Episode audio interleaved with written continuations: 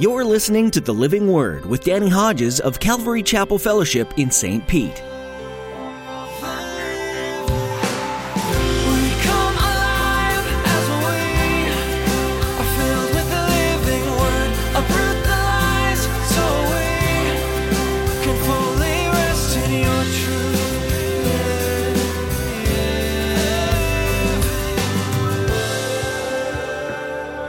Every time I go there, he speaks to me. And he also reminds me. And here's what I'm reminded of every time. Well, I got out of that years ago, and at this point have never gotten back in it. That whole time, I've never stopped investing in the kingdom of God. I've never stopped investing in the kingdom of God. And he reminds me every time my stock in heaven has never gone down and it never will. It's tempting to look at successful investors and covet after their prosperity. You hear stories all the time of people who made some minuscule investment in a company that proceeded to skyrocket to the top, turning them into millionaires with little to no effort. As Pastor Danny reminds us in today's message, there's nothing wrong with that. But where is their treasure?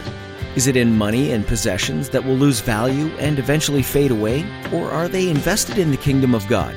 Now, here's Pastor Danny in the book of Hebrews, chapter 13, with today's edition of the Living Word.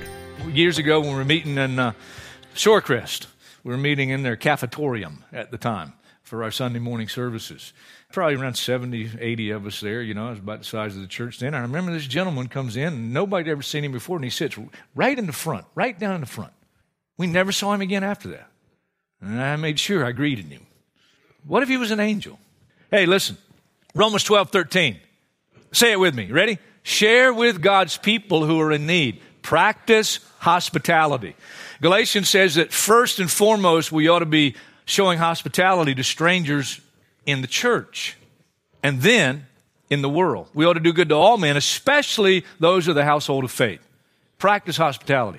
It ought to become just a regular part of our lives. Last thing I'll say on that look, from the children's ministry to the youth group on up to life groups and ministry groups, don't be cliquish. Don't be cliquish. I've heard some reports sometimes that people come into some meetings and, and you, everybody's with the people they already know and already comfortable with, and somebody new comes in and nobody reaches out to them. That's a very unchristian thing. Reach out. Look for the new faces. Look for the person sitting by themselves. And at least, at the very least, greet them. And maybe invite them over with you. Maybe invite them to lunch. You find a stranger today. Any angels here today? Any angels? Two angels right there. Take them to lunch. Verse 3 Remember those in prison as if you were their fellow prisoners, and those who are mistreated as if you yourselves were suffering. Now, in the day this was written, there were actually believers in prison. And he's saying, Look, remember those in prison, your fellow brothers and sisters.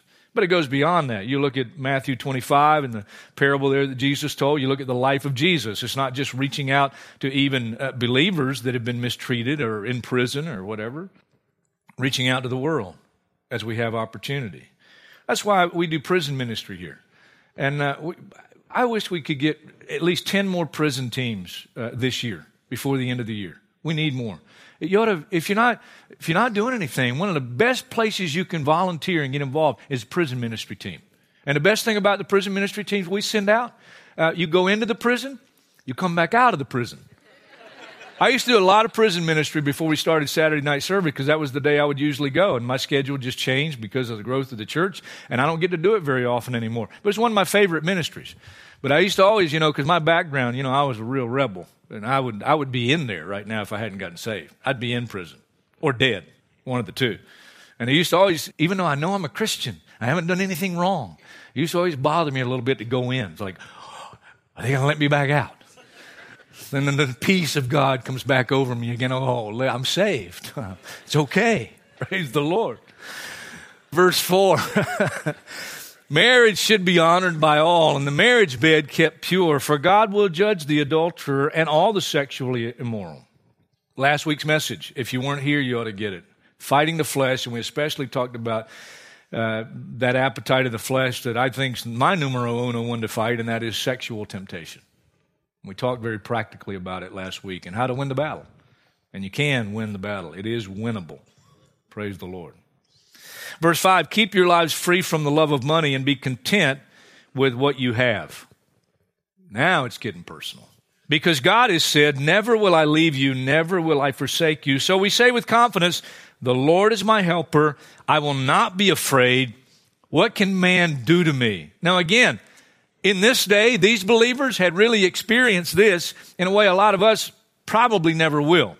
Because if you go back to uh, Hebrews chapter 10, verse 32 here's the encouragement there. Remember those who earlier eh, remember those earlier days after you had received the light when you stood your ground in a great contest in the face of suffering. Sometimes you were publicly exposed to insult and persecution. At other times you stood side by side with those who were so treated. You identified with them.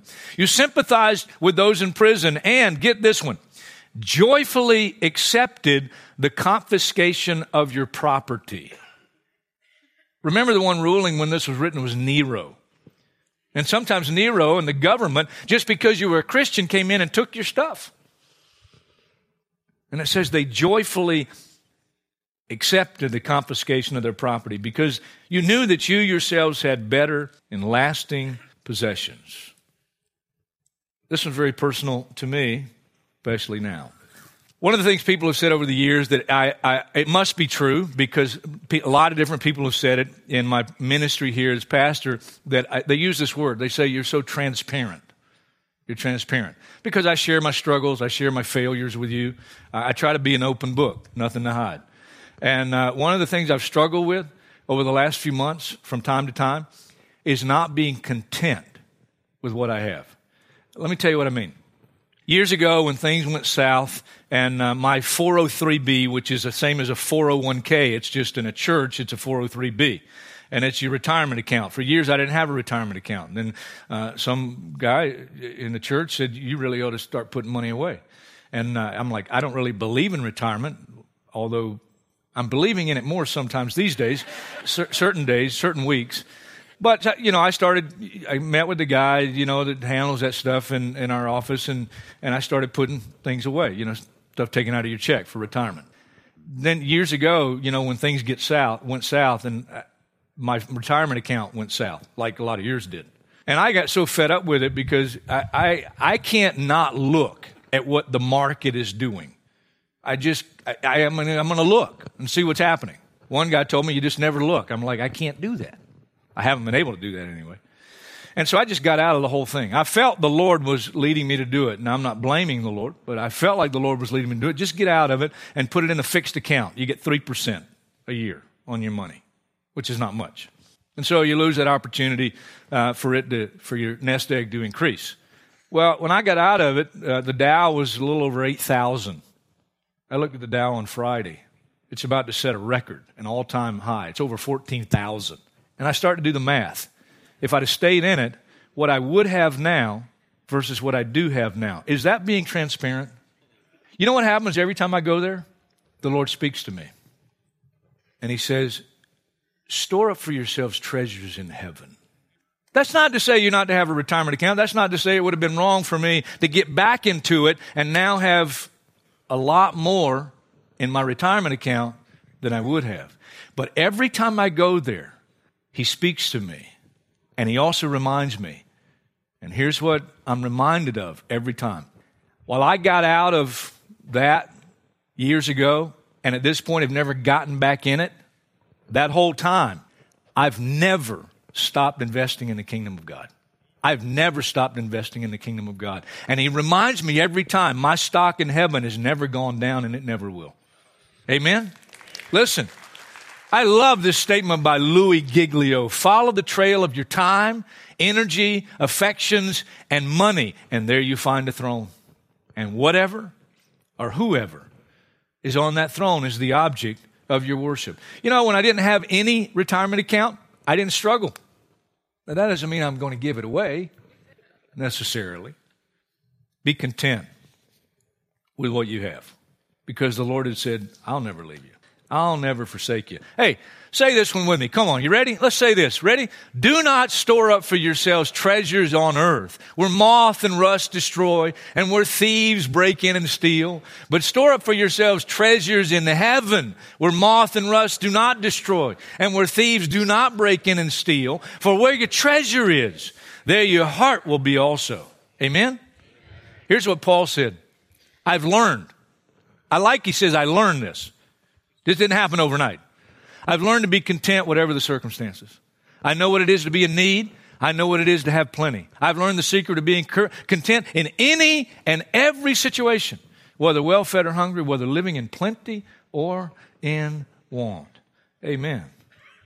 Verse 7 remember your leaders who spoke the word of God to you. Consider the outcome of their way of life and imitate their faith. Our greatest heroes in life ought to be Christian leaders, godly Christian leaders.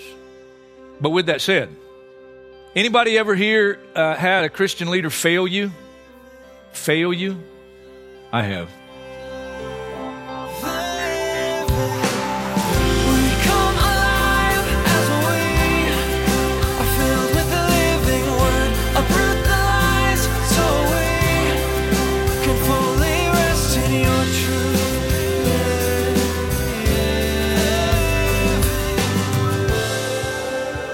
So blessed to be able to share the Word of God with you on each new edition of the Living Word.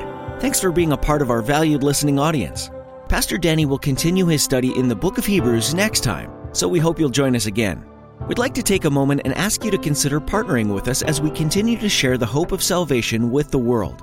Would you join us in praying for the listeners of the Living Word?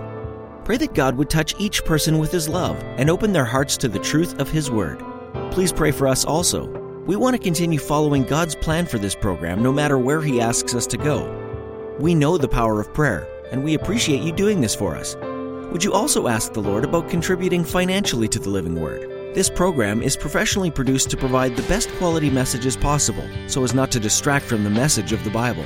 That does incur some costs, however, so if you feel led to give, visit our website at ccfstpete.church and click on the online giving guide under Forms. Any and all amounts are greatly appreciated and will be used to share the good news of Jesus' love for the world. Thank you for praying about this. That website once more is ccfstpete.church. With that, we've come to an end of our time with you today. We pray that God continues to bless you as you study His Word and open your heart to His unending love and grace. Thanks again for tuning in today to the Living Word.